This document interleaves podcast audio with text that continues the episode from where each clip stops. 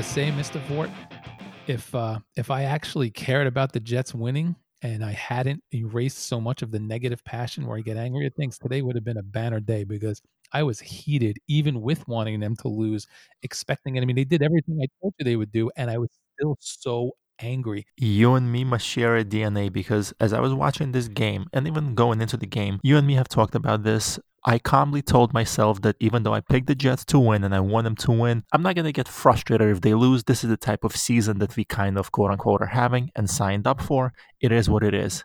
And as the game was unfolding, I was practically ripping out my hair. The frustration, the anger, it was like we were playing for a playoff spot. In a season full of lows, this was rock bottom to me. Just absolute garbage. And I was fuming. Let's start right there because I had the same thought. And, and I don't want to like go to something else and come back to it. I am if with you a hundred percent. This was rock bottom, not because it was their worst game, because it wasn't. It was rock bottom because the Jets have played better lately and they should know better than this by now. They have turned it around. They have their guys back. They just reverted back to form where they were earlier in the year for no reason. It's not like some extra guys got hurt.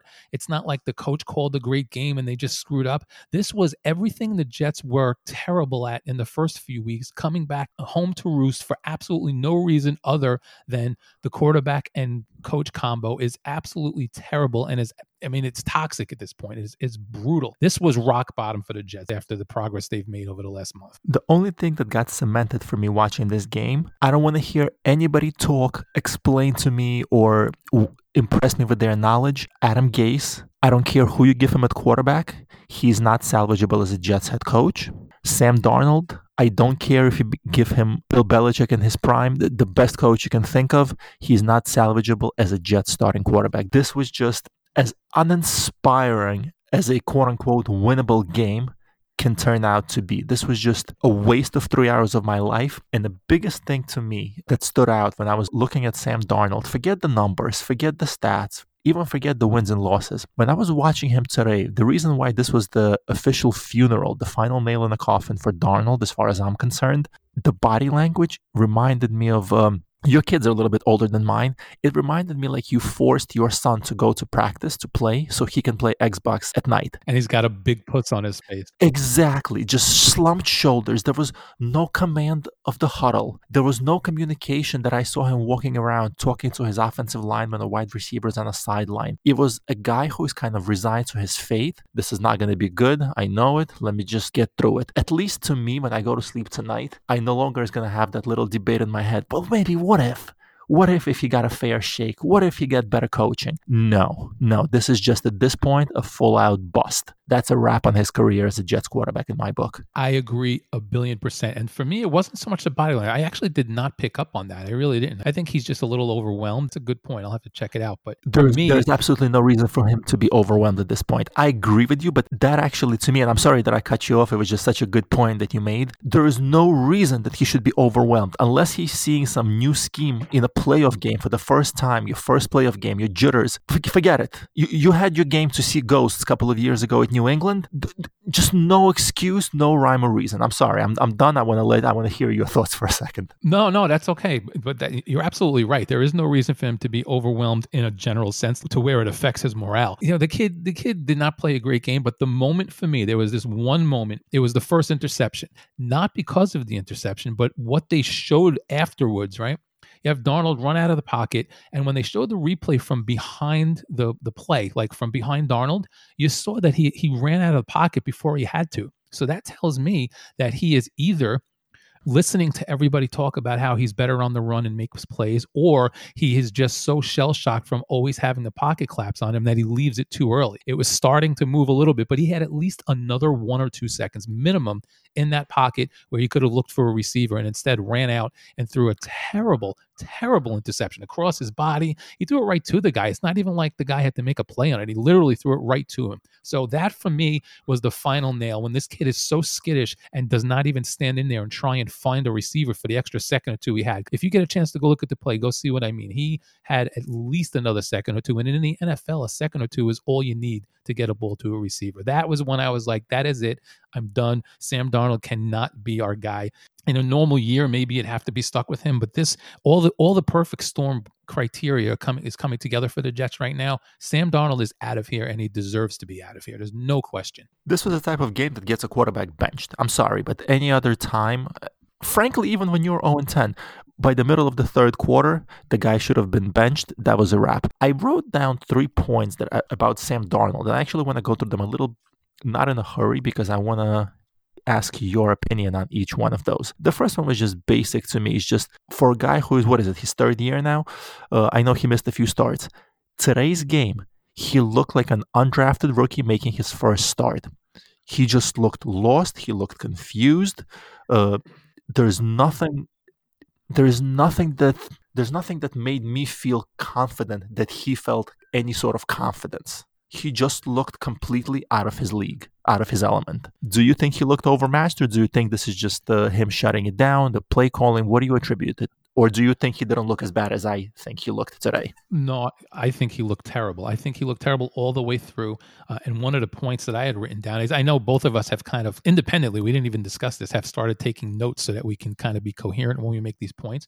One of the notes I wrote down was that the offense already does not look as fluid. I think it was I think that was late first quarter, early second quarter, where you know you're past the point where you're going to make an excuse because it's early and it's only one drive. I, I, wrote down that the offense does not look as fluid, and to me, it, when you have all your receivers and you have everybody that you that you need to to make your game better, and you still are not looking as good as the guy before you, then yes, you're overwhelmed. So I absolutely picked up on that. I, I 100% agree with you on that. The second thing was, it's three points watching Sam Darnold. And the reason why I kind of emotionally shut down and said, that's it, I'm done with Darnold, is because it's the same three points that pretty much we've been discussing since his rookie season. Number one, he made all the throws that he was kind of making as far as quote unquote timing throws were garbage two, three, four yard passes that didn't really scare anybody. It was like a glorified running play. The second thing is if his primary receiver was covered, exactly what you just mentioned, his eyes got as big as saucers and the guy just started dancing around running in a pocket. He doesn't understand the concept of throwing the ball away and living to fight another play without giving up a negative yardage play to the opposing team. He starts running, dancing, and he's not that uh, he's not a Lamar Jackson. He's not the he's not Holmes. He ends up taking sacks that could have been avoided, and he, he dances behind the line of scrimmage for two, three seconds, which, like you said in football terms, it's an eternity. Throw the ball away. Second and 10 sounds a lot better than second and 16 to me. And he still doesn't have the ability to just get rid of the ball. That was the thing that really pissed me off. And the last thing is, even though he took a couple of shots deep, to me, when Darnold goes deep, it's almost like he predetermines it before the snap. Like, all right, on this one, I'm going to take a chance. Whether it's single covered, whether it's double covered, whatever it may be, he just decides. He cl- close your eyes, pray, and heave. Where and you and me both have always, for the past two years, pretty much begging the offense to open it up, take a few deep shots. But the guy has complete inability. If you look and there's double coverage, pump fake, go the other way, or throw the ball away. No, it's just fine. This is the one I'm going to go deep so nobody can uh, criticize it if we don't take the shots. And he just heaves it up there, whether it's double coverage. I'm okay one on one coverage. I don't want to sound like I'm going back on what I said. I am okay with an NFL receiver getting a chance in a one on one coverage for a 50 50 ball. I believe in today's NFL, the odds are in your favor to either get a pass interference or to make a play if you're a receiver that's NFL worthy. But the way he was doing it, he wasn't letting the play develop. He wasn't even waiting for the guy to get potentially behind the cornerback. He wasn't checking if there was single or double coverage. It was just drop back, heave it. Okay, we got a deep throw out of the way. Let's go back to the little two and three yard dinky dunks. I picked up on the on the long throws, not so much the same thing, but I did pick up that his long throws are not good. He kind of heaves the ball up as a it's almost like a floater. There's no zip on the ball, there's no arc. It's it's almost like he just throws a floater up and it's usually it's subtle. It is it is very very slightly behind these guys or slightly over their heads. They they're never in stride. All of his throws are underthrown, slightly overthrown. Well, the overthrown ones are obvious. He doesn't hit them. Even when they make the catch or they go up for it, there's something that if he had just extended the ball a little bit further, this guy would have had a play on it. So he's not a good deep ball passer. And I think you're right. And I think it all plays back into the one thing is that he's not comfortable in the offense. And he, you know, something we've been saying all along, he always stares down his primary receiver. He's not comfortable enough to stand there and look for other receivers. There was a play late in the game that probably is the one you're speaking about where he threw it down the field. It was a it was a long pass into double coverage. There were two guys there. It was Mims. It was That's exactly you know, the play I was thinking yeah. of. Yeah. I mean that's that's you can't throw that ball, especially and I'm sure the safety when the ball went up ran over to Mims, but there, there seemed to be a guy underneath who was wide open. Maybe he wasn't really open to begin with. Darnold gets it focused on who he has to throw the ball to and doesn't think of anything else. And if he has time to think about something else, he panics and runs out thinking he's going to get sacked. He is a mess right now. It doesn't matter anymore. It honestly does not matter in the tiniest least bit whether the Jets did it to him or he's just not that good. It does not matter. He is what he is, which is a guy who is completely overwhelmed, a complete mess. His mechanics are a mess. His judgment's a mess. Everything is a mess. There is nothing good going for Sam Darnold right now. Nothing. Zero. I agree. If if you've ever seen a player who needs a change of scenery to even have a chance of saving his career, this is the perfect example. Look at the starting quarterback for the New York Jets, Sam Darnold. That is a case of needing a change of scenery, needing a new voice, needing to kind of be built back up because I think he's at the bottom of the bottom as can be. He needs to be slowly, methodically built up everything his mechanics, his confidence, his reads, his accuracy, possibly his footwork. I'm not a quarterback coach, but I'm assuming maybe some of the accuracy issues are related to the footwork. There's a ton of work. He needs somebody who's going to be patient. What really also frustrated me, and I'm kind of jumping from the offense to defense now, the big picture was fine. Fine, we lost another game. Let's be positive. We're still on course for Trevor Lawrence, which is the big picture. But what really frustrated me watching the game is the defense. They made plays. They made winning plays. They made the plays that you and me talked about, that they made takeaways. They gave the offense a short field.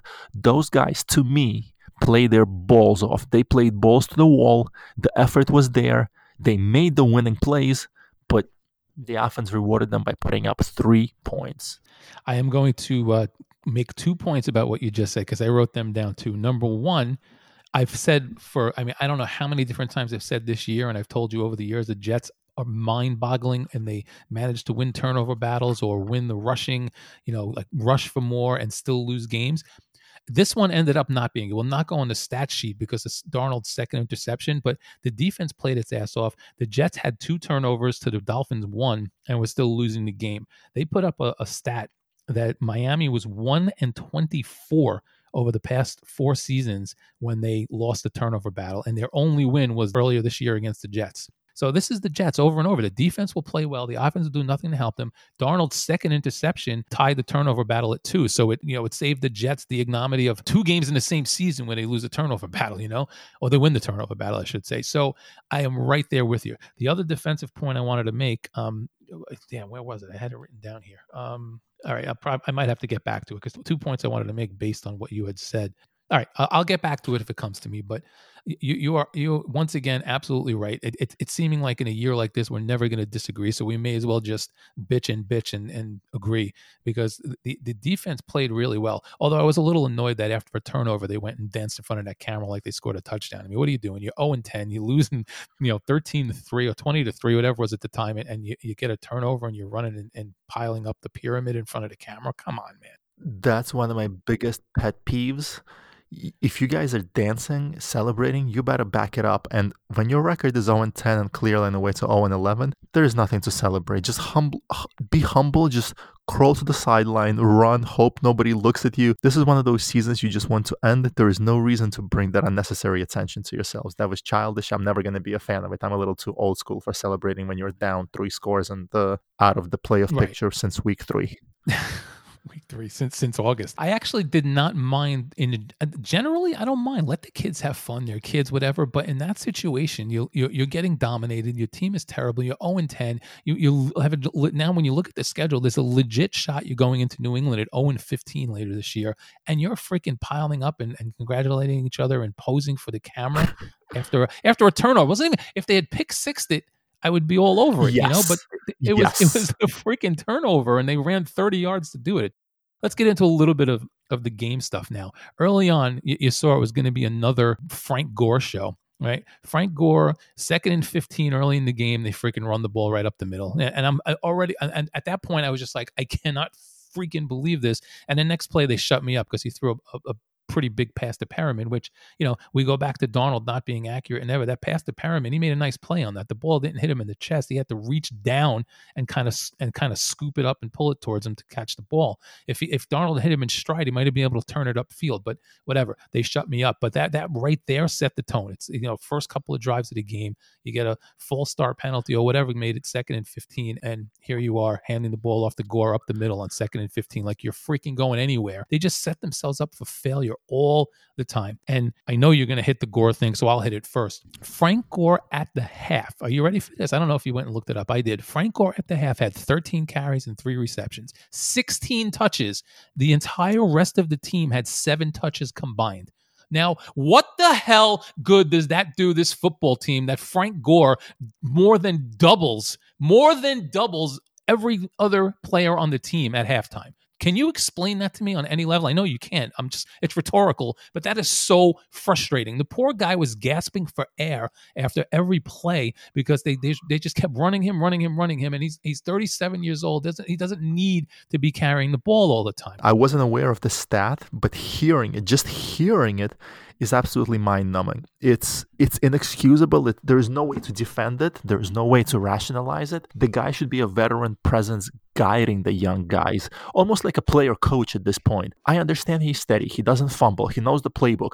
Blah blah blah blah blah. All the good things. He's earned it. He deserves it. There is no reason he should be the focal point on an offense, especially a team going nowhere, a team that's evaluating young guys Bring a goddamn running back off a practice squad.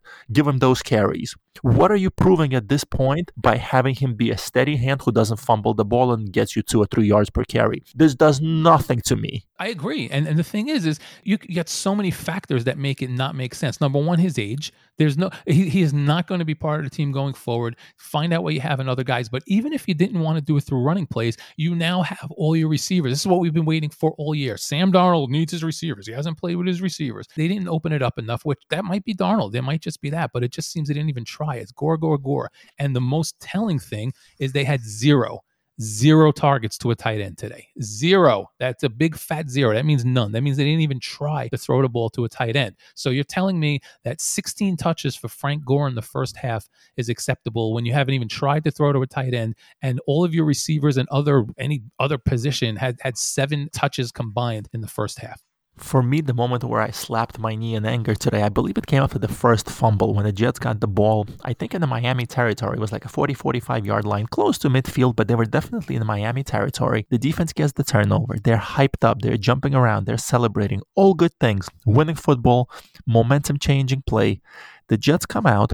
And all I'm thinking to myself is when you force the turnover inside your own five, you throw a pass it ended up being an absolute utter disaster. But this is the opportunity where the first play, the first snap, I want to see you take a shot downfield. This is the moment. This is the time when you're gonna go downfield, run down the middle oh for two yards. And I just slapped my I, knee I and I was like, no. I am laughing so hard because that's exactly one of the things I wanted to talk about. But go ahead, finish, and then I'll give you my thoughts. Go. No, that, and I just I slapped my knee and I just looked up and I said, Don't get angry. This is Adam Gase. You should have expected this. But inside, I was just fuming. Because, and I keep telling myself, you know, I'm not a coach. I'm just a fan. What do I know?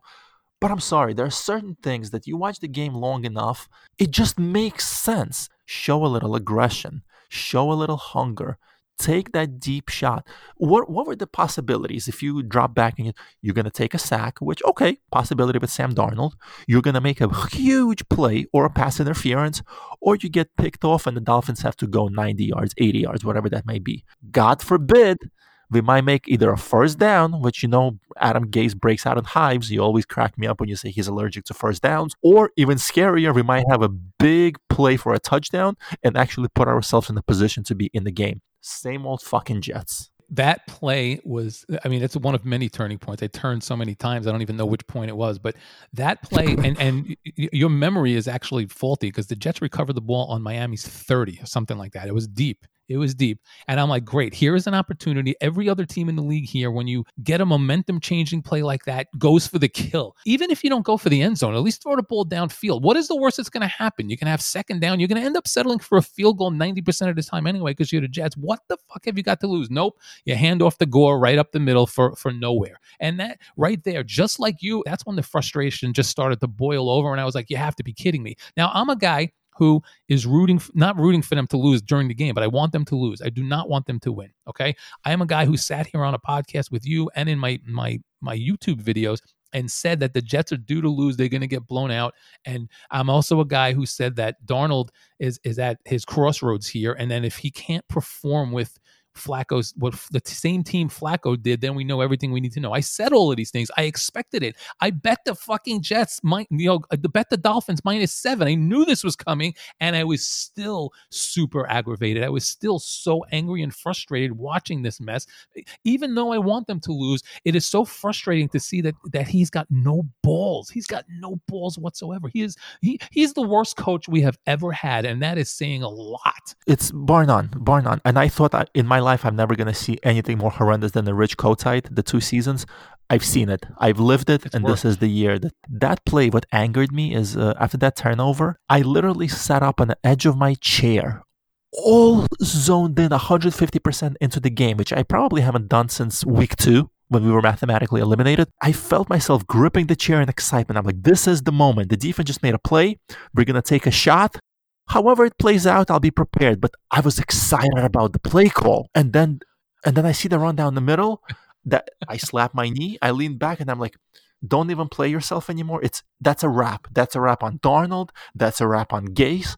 I how can you how can you even hope for anything when in a lost season you're afraid to take a shot? Not even just the lost season. I mean, they had. It's not even like they were in their own territory. It wasn't like a shot. This is this is everyday common sense. You you just recovered a fumble. You ran it back to the thirty, and you have th- two other plays to get a first down, and you don't go for first downs anyway. You're going to kick a field goal. That's what you do. What the hell do you have to lose? What what are you trying to gain by running the ball up the middle? Let's not pretend that every single first down didn't start with a run up the middle. It's not like he was fooling anybody. That's the thing. If the Jets had been pass, pass, pass, pass, pass, and they want to hand it to Gore on first down in that situation, at least it's mixing it up. They ran on first down up the middle almost every single drive. It is so predictable to pile on onto the point, the great point that you just made, I swear that at this point, if a team lined up with putting all of their defensive players in a box, just let the receivers run free, first and ten. I don't care where it is. Gase is still gonna commit to the run. Nope. We play it for we play it safe on first down. Let's run down the middle, one or two yards, hopefully. The guys and it's a point that you've been making he's incapable of adjusting. He's incapable of coaching to what's in front of him.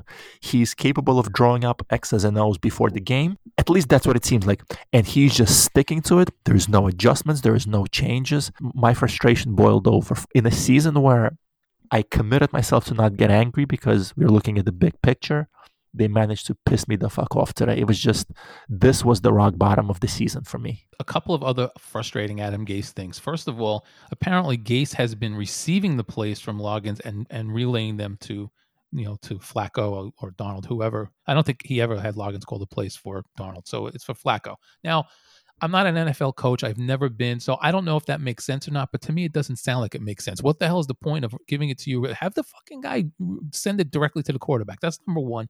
It it it doesn't matter. That's just a minor thing. But the the the reason I bring it up is that Gase took the play calling back today.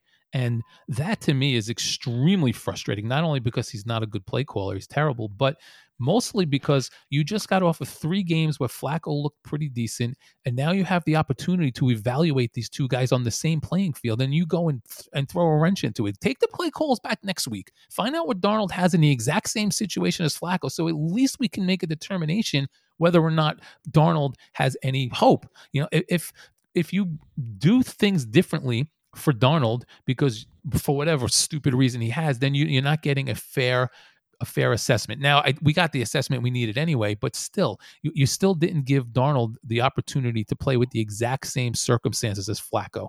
And all we did was get more questions about whether Flacco's any good and Darnold's that bad, although we know Darnold is, but for different reasons. Now, Here's a frustrating thing that the Jets did.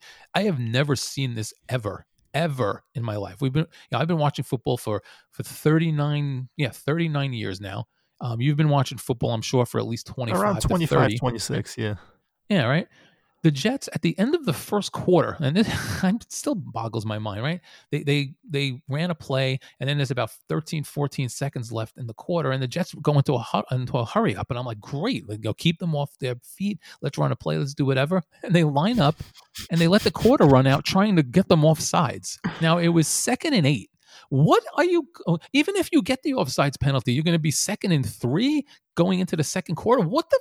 what does that do? And, and it wasn't even a first down that you would have got. I don't get it. I mean, d- did you see that play? Did you even notice it? I saw the play. Uh, I didn't pay as much attention to it. Uh, it was kind of just like, okay, the Jets. But hearing you talk about it is just, it reemphasizes the fact that Gase tries to prove that he's the smartest guy in the room. Either run a play, like you said, I would have been more excited if they actually hurry up, uh, hurry up to the line and actually get the snap off he tries to outwit himself. He's like, "Ooh, I'm really gonna surprise them. I'm gonna see if I can get him to jump offside." It's just like it's not necessary. But what's he going to do? Go into a bar after the game and say, "Hey, I got him to jump off sides on a second and eight to end the first quarter." What what good did it do? It didn't get you an important first down. It didn't do anything. So even if you would have fooled them, what did you get out of it? What is the point? When you try and get a team to jump off sides, it's because you want a first down, or you want to you want to try and get closer so you can go for it on fourth down, or decide to punt or whatever. There's no reason to try and draw them off sides on a second and eight. And if you're going to use a no huddle in that situation, why not try and open it up and be aggressive and use it in other situations. No, we never saw the no huddle again. So basically, Adam Gase saved the no huddle for a second and eight to end the first quarter where he tried to draw the team off sides. This was typical Gase. You're sticking your right foot into your left shoe and complaining that it just doesn't fit. It's not comfortable, but you're going to keep on trying. That's Adam Gase to me. That's funny. Okay, so uh, just just a laugh thing before I get back to Adam Gase. The Jets have a great drive to get all the way down the field, and then you know drive stalls, of course, and then they miss the chip shot field goal. It's just so Jets. Okay, one other point before we make the big one, which I know you probably have on your list too you know, after the first Darnold interception, Gase, of course, went into his conservative play calling shell again. And the next drive, there were three, not one, not two, not three across a few different drives, three straight on the same drive passes behind the line of scrimmage, where, he, where I guess he was trying to make things happen. Two wide receiver screens and then a swing out to Gore. Are you that afraid to turn Darnold loose that you're now basically putting them in a position where the only way they gain positive yardage is if a guy makes a move on somebody. I cannot continue to bang my head against the wall about this guy, but it just it just continues to boggle my mind how he, he has no feel for the game and his play calling is just so inappropriate for situations and he has no aggressiveness. And you can you cannot win in football if you're not going to be aggressive. You just can't. It's it's a it's a fact. I was going to say, uh, at first, I was going to say, I bet you cannot find a more conservative team in the NFL but I don't want to do that's kind of giving credit to Gase. Let me rephrase that. You cannot find a dumber game plan in the NFL than watching the New York Jets. If you look at the Jacksonville Jaguars, and I know we don't watch them religiously week to week, but just pull up a few highlights of their games this year. They come to play. They take shots. They run an NFL offense. Just a team that doesn't have talent. They're also in full rebuild mode. So I can understand. But you look at them and they're at least trying to create some excitement, take shots downfield. A lot of young guys, they certainly don't have a 47 year old running back leading the team in carries and touches. There's at least some excitement f- for fans to get behind. They're obviously evaluating their young guys. They're trying to make one or two big plays, just something to get the fan base excited. And then you have this idiot Gase calling plays that are just they're so outdated. I'm, I don't want to keep repeating myself, but it looks like a high school offense where a quarterback has a weak arm. It's just the only thing that could get worse if they switch to a triple option. It's just so outdated, so basic, so predictable. And I think what really frustrated me this week is the offense put up 20 points. Fitzpatrick looked good, but it wasn't the Fitzmagic guy. This game was there to be had, especially when the defense. The defense showed up, the defense made plays. So in a lost season when there's just that little spark of potential excitement to piss it away because you're again scared to open it up, scared to take a chance. And exactly what you said, Flacco got an opportunity. Why are we not giving the same chance to Darnold just so we can compare apples to apples? The second thing that I wanted to mention, it's kind of piggybacking on what you said, when they when the announcer said during the game that the play calling comes from upstairs, it goes to Gase and then it goes to Darnold. Number one, I'm like, wait, you're wasting valuable seconds that you can actually be at the line of scrimmage evaluating the defense. Number two, it kind of made me chuckle because I thought of you in the sense of you have your own company. You're always evaluating people. Gase to me looks like that employee. It's like he's afraid that if they have a good game, the credit is not going to go to him. So he has to be involved. It has to go through the boss, which to me is just again shows how ill equipped he is to deal with the with the full scope of being an NFL head coach. Well, the other thing they said was that um, it wasn't even confirmed that, that Gase took the play calling back. Just like when Gase gave the play calling to the offensive coordinator, that wasn't confirmed either. It's almost like he operates in, in a shroud of secrecy because he doesn't want people to know who's calling the plays. Who cares who's calling the plays? If they're good plays, nobody's going to care. So here is well, here's this was at the end of the game. It was frustrating, but then I will get to the final one, which is a little earlier in the game than the point I'm about to make, where I finally just I boiled over. I couldn't take it anymore. But first, this one, right? The Jets get the ball back with about six and a half, between six and a half and seven, maybe six forty left. They're down twenty to three. That's three scores. There's six and a half minutes left. If you're really legitimately trying to win this game, you need to try and score, right? What do you think the first play was? I'm guessing a safe conservative run down the middle.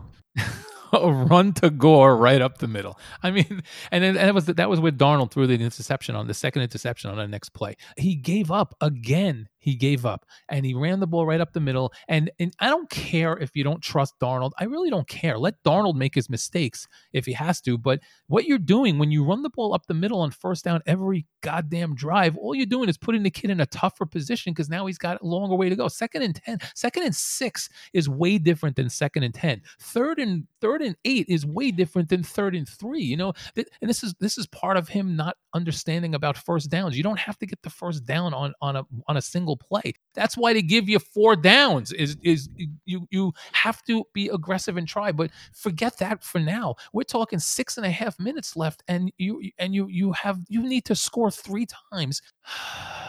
if you're gonna pack it in, just run the ball three times, punt, protect Sam Darnold, fine. Right. But the fact that you passed on the second right. down, and one of the one of the phrases that I learned be, becoming a football fan, and I never forgot it, it was all about making the third down manageable.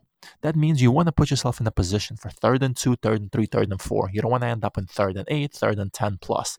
If you're going to go with a short pass, a little slant down the middle, or a little quick pass towards the sidelines, which, which is going to net you anywhere from four to five, six yards, that's the first down. Now, second and six, second and five, you're in a fantastic position. You have two attempts to get a very manageable amount of yards. You can sprinkle in a run, you can even run it two times. But this guy is so predictable that if you and me can see it coming a mile away, imagine the NFL defensive coordinators who actually study tape, study the game plans, and come in prepared they must be giggling to themselves like the guy's not living in a bubble. he knows that this criticism is there on him and nothing changes. You're the worst goddamn team in the NFL.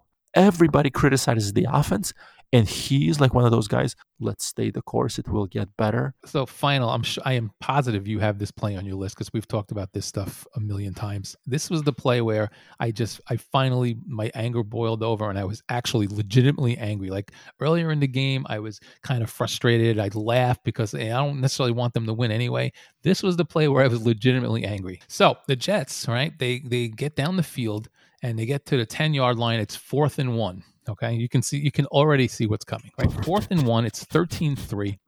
It's it's 13-3. It's fourth and one. Now you could you have two shots here. You either go for it or you kick a field goal. Okay, I will not argue with anybody who says they should have kicked the field goal because that would have got them into one score. But they went for it. And I liked it. I liked the fact that they wanted to go for it and that they were being aggressive and they wanted to get the ball in the end zone, not settling for the field goal. So I am not going to second guess that they should have gone for the field goal. Although, while I, at the same time, I will not argue that it would have been a good move because it's, you know, what is it, fourth quarter at the time? They line up and right away, I mean, as if we hadn't seen fourth and one from this team 50 times this year, and they did the exact same thing every single time. The way they lined up basically telegraphed it. So, like, my, my wife, who knows nothing about football, my dead grandmother, who doesn't follow football, everybody who's watched the game, and of course, everybody on Miami's defense knew exactly what was coming a run to Frank Gore up the middle And the formation told them that because they had everybody, every single player was bunched up on the line, with the exception of I think it was Perriman who was slightly off. He was kind of what would be considered the slot if there were receivers lined up, and he ran in motion to line up next to the tight end. So they had every single player on the line. So Everybody knew a run was coming. My grandmother called me from the grave and said, Listen, I haven't spoken to you in 16 years, but the Jets are going to run the ball. What are they doing? Right? Everybody knew a run was coming, including the linebacker who stopped Gore for a two yard loss on fourth and one. So that was when I was like, you have to be kidding me. This is the absolute perfect situation to run a play action. You know, we've talked about this before too. Anytime someone runs a play action in that situation, there was a tight end no one has ever heard of standing alone in the end zone by himself, no one even near him. The Jets had that perfect opportunity and they, they would have scored a touchdown and they would have been back in the game. No, they handed it to Gore anyway. I don't know if Darnold can't audible out or, or Gase can't see that this is happening. They handed it to him. And the guy, the second he had the ball, a guy slammed into him for a, a one and a half, a two yard loss, and that was it. Ball goes back to Miami. And if the Jets ever had any chance of getting back in the game, it was gone. I am so glad that I missed that play, and I completely missed that play. I don't know if I might have stepped out uh, or took a call, but like you, both options were readily available, and I would have been okay with both of them. You take the points to make it a one score game, but I completely don't mind you being aggressive and going for it on fourth down. That's exciting. I want to see it. But when you when you realize the idiot that we have calling the plays and the simplicity and how easy he makes it for the defense to stop him, it's just it's heartbreaking as a fan. It was so predictable. It was so predictable. I mean, you know, I, I, for a second I was like, "Oh, good, they're going for a fourth down." Then I was like, "Oh boy, that's going to be the same thing every time." But then the formation for it, I'm telling you, go check this play out if you can. If you can find it somewhere, it was somewhere early in the fourth quarter, and tell me that the formation did not just scream, We're running the ball. And of course, if you're running the ball, it's not going to be a trick play. It's not going to be a sweep because every single guy was lined up on the line. If you run it outside, you probably got a good chance at someone turning the corner. Nope, right up the middle. And he never even made it anywhere. He got he got hit before, you know, I think he might have took a half step and then got hit. This is this is it's crazy to me. It is the utmost because he coaches like he's got the best team in the NFL. But you know, there's certain plays that the top, top, top teams they'll make where you kind of feel you know what's coming, whether it's the fans, whether it's the defense, and they're pretty much going to tell you, go fuck yourself. You know what's coming, go ahead, stop us. We have so much talent. We have such good execution and timing. Go ahead, you know what's coming, stop us. And they'll still succeed sometimes, sometimes they won't. But sometimes talent can kind of cover up those things. And there's no predictability to that. With the Jets, there's predictability, there's no talent, and yet he sticks to it. Usually, you see when teams lack talent, you have to have some imagination as a coach. And his imagination is it's like playing Madden, but the 1992 edition, where you just give it to your running back and go down the middle the yeah the fact that I have spent this entire season hoping they'll lose and talking you know and, and bragging I'm not even going to just say talking about bragging about how I have let all of the negative passion go, and I'm waiting for the day I can get back to to um, positive passion and you know think logically and and stop you know looking at little things. This is best, that's best, blah blah blah. I still managed to get frustrated and angry today, and I was legitimately frustrated and angry, even though there's that part of me that that wants them to lose and can't root against them in the game. It was so frustrating, and I I will tell you that if this was a regular season where I was, if I was still misinformed about their direction or if it was a regular season where the Jets had a shot and this exact game was played, I would have absolutely broke things. 100%. I would have broke things. I would have been angry. It would have ruined my day. It almost ruined my day anyway, even with all those circumstances. My final takeaway from today is obviously let's uh, let's take a breath. Let's be positive. Uh, we're still on course for Trevor Lawrence, and that is important. We don't want to fuck that up with one stupid win. But the thing that really broke my back today, that kind of put me in the state of rock bottom as a fan, is I'm looking at my notes right now and I'm looking at the final score Dolphins 20, Jets 3. Mac, I can't comprehend that we just lost to seven. We, we just lost to Miami Dolphins by 17 goddamn points. I just, uh, I can't. I told you they would lose by 17 goddamn points. I hit that. I hit the number of points on the head. you friend. were you were right on point when you said this. This is not. It's gonna go one of two ways. Either the Jets win, or if they lose, it's not gonna be close. And I just, for those uh, few listeners who always say that we agree, this was the one where I couldn't disagree with you more. I the one scenario I did not see, which was the worst case scenario, was Miami just absolutely not even allowing the Jets to make it a game. I did I didn't see it happening. They had a Florida team playing in New York we had the Jets. Just the, the little positives, they were all there. And the pile of trash still stunk up the whole New York. Right now, I feel like I'm in prison and I have like a month to go that I can literally start crossing off days on the calendar because this is what, what this is with the season. The only thing that I'm looking forward to this season is getting an alert on my phone. The Jets have fired Adam Gase. But uh, the funny thing is, is I know this team well enough, and even though, yeah, it, when you try and overcome emotion, right, it gets difficult because you have to fight it, right? You have to say, well, no, I don't, I don't know about that. But this week, my emotions told me the Jets, the Jets were gonna keep it close and win and whatever, whatever. But my logic, you know, my logic told me that the Jets had to go one way or the other. They were either going to break through and win finally, they were not going to lose a close one, or they were just going to revert back to what they were. And I picked reverting back to what they were because I've seen this so many times with this team. It did not surprise me at all. What did surprise me is the Jets weren't a little bit more um, competitive on offense, and the Dolphins didn't put up more. I thought 30 to 13, so I was off by 10 on each team, but I did know that the Dolphins were going to cover, and I, uh, you know, I even told people to go back and lay the set. I told my father to lay the seven. I hope he listened. to me. Whatever. That's uh, you know, that's a wrap on this one. Do you want to do a couple of Facebook posts because there's some good ones after today? Let's do a couple for sure. Okay. Let me know what okay. you dug up. Yeah, the first pick should be a defensive back, not quarterback. These corners are terrible. This is pitch and catch. Defense has been just as bad this year. Get rid of Gase and Williams. Now, Yep. I know we should get rid of Gase and Williams. I know that the defense hasn't been great, but they didn't look terrible today. But the first pick should be a defensive back. Are you fucking kidding me?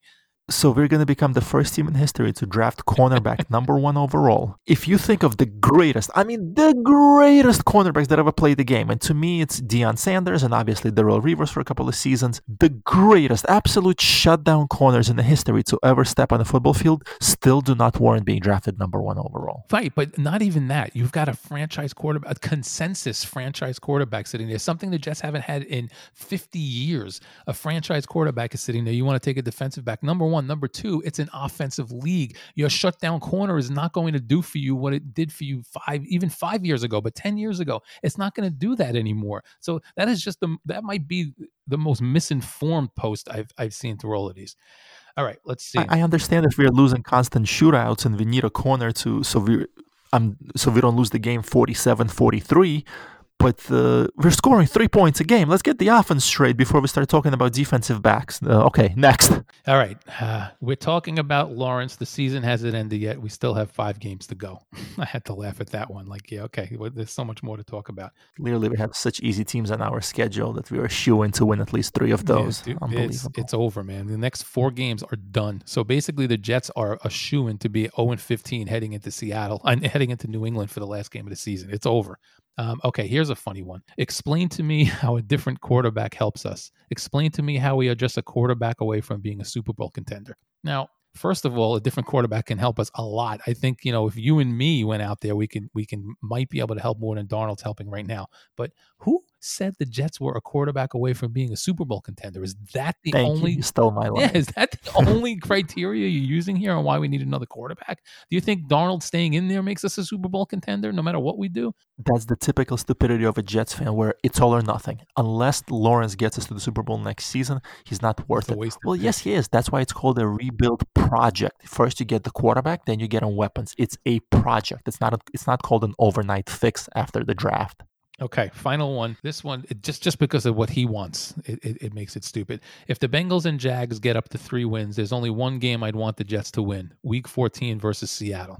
Really? But it's also so stupid to me just because Jamal Adams is playing there. Like, if you're going to beat one game, I'd love to beat a division rival, whether it's the Bills, the Dolphins, or uh, the Patriots, especially. I, I really don't give a damn about Jamal Adams and Pete Carroll in Seattle. It, it doesn't bother me that much. Like, uh, Seattle is still going to the playoffs, and uh, yeah, it doesn't make any sense to me. I, I don't see the logic in wanting to beat Seattle that badly. Hey, you got the Raiders, Seattle, Cleveland, the Rams. I guess you know, like shut Baker Mayfield up, but do I even care about that one? No. I guess New England on the road. If the Jets had to win a game, let them beat New England on the road on the last game. I mean, that would be the one. But That's the one Whatever. on my calendar as well. All right. Well, I don't have any more. If you don't, then we'll call it a wrap, uh, and we'll uh, we'll talk sometime during the week. I'm sure there will be plenty to talk about after this. I think I got everything off my chest. Another loss in the books, and I look forward to speaking with you in the middle of the week. All right, Vordy, you go enjoy some some wifey time. All right. I'll talk to you later. Take care, buddy.